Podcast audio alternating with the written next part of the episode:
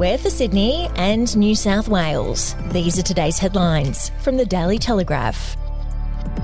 Premier Dominic Perrottet has backed controversial drug law reforms, and while he would not comment on the bill due to go before Cabinet soon that aims to give drug users a second chance and get them into treatment, he says drug law reform has sat in the too hard basket for too long.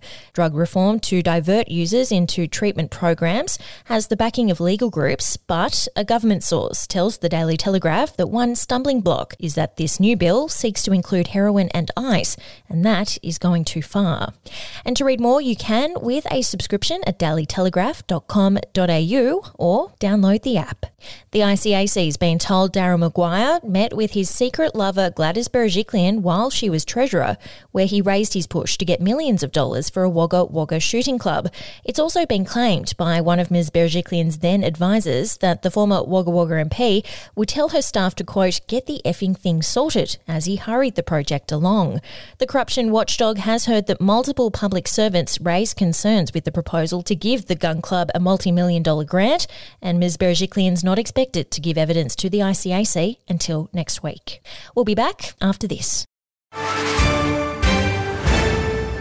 News doesn't have to be boring. The Brits have given Prince Harry a new nickname after yet another tell all interview. Oh, God, is it the Ginger Whinger?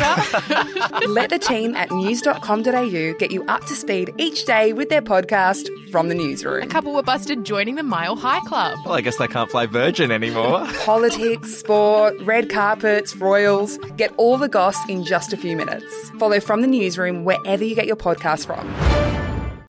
All adults in New South Wales will get a $50 voucher to spend on accommodation anywhere in the state as part of a major tourism recovery package worth more than $500 million. The Stay and Rediscover vouchers will work like the popular Dine and Discover scheme, giving New South Wales residents $50 off all accommodation like hotels, caravan parks, and camping grounds. The vouchers will replace the mooted $100 vouchers for accommodation in the CBD. The Perrottet government's also spending hundreds of millions of dollars to restart restart events and attractions, while a program to attract more flights to Sydney Airport is a key pillar of the major tourism announcement.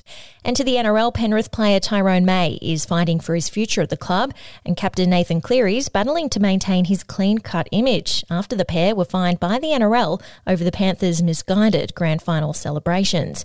May made a reference on social media to his sex tape scandal, and centre Stephen Crichton was also sanctioned after he and Cleary were found to have treated the Premiership trophy in a manner that was disrespectful. May is off contract at the end of the month, but it's understood that he has agreed to a new deal yet to be registered with the NRL.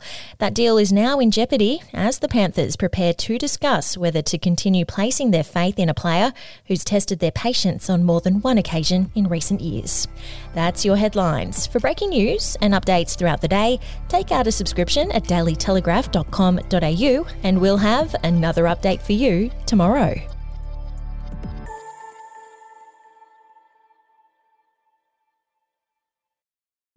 The podcast Faith on Trial looks into Hillsong, both in Australia and the US, and takes both the listener and hosts on unexpected twists and turns in the story of Brian Houston and the Singing Preachers. There are two incidents involving Pastor Brian. The Australian journalists uncovered a litany of alleged criminal behavior in the megachurch. Financial gifts were being given to the leaders of the church. Listen to Faith on Trial Hillsong ad free on Crimex Plus on Apple Podcasts today or wherever you get your podcasts.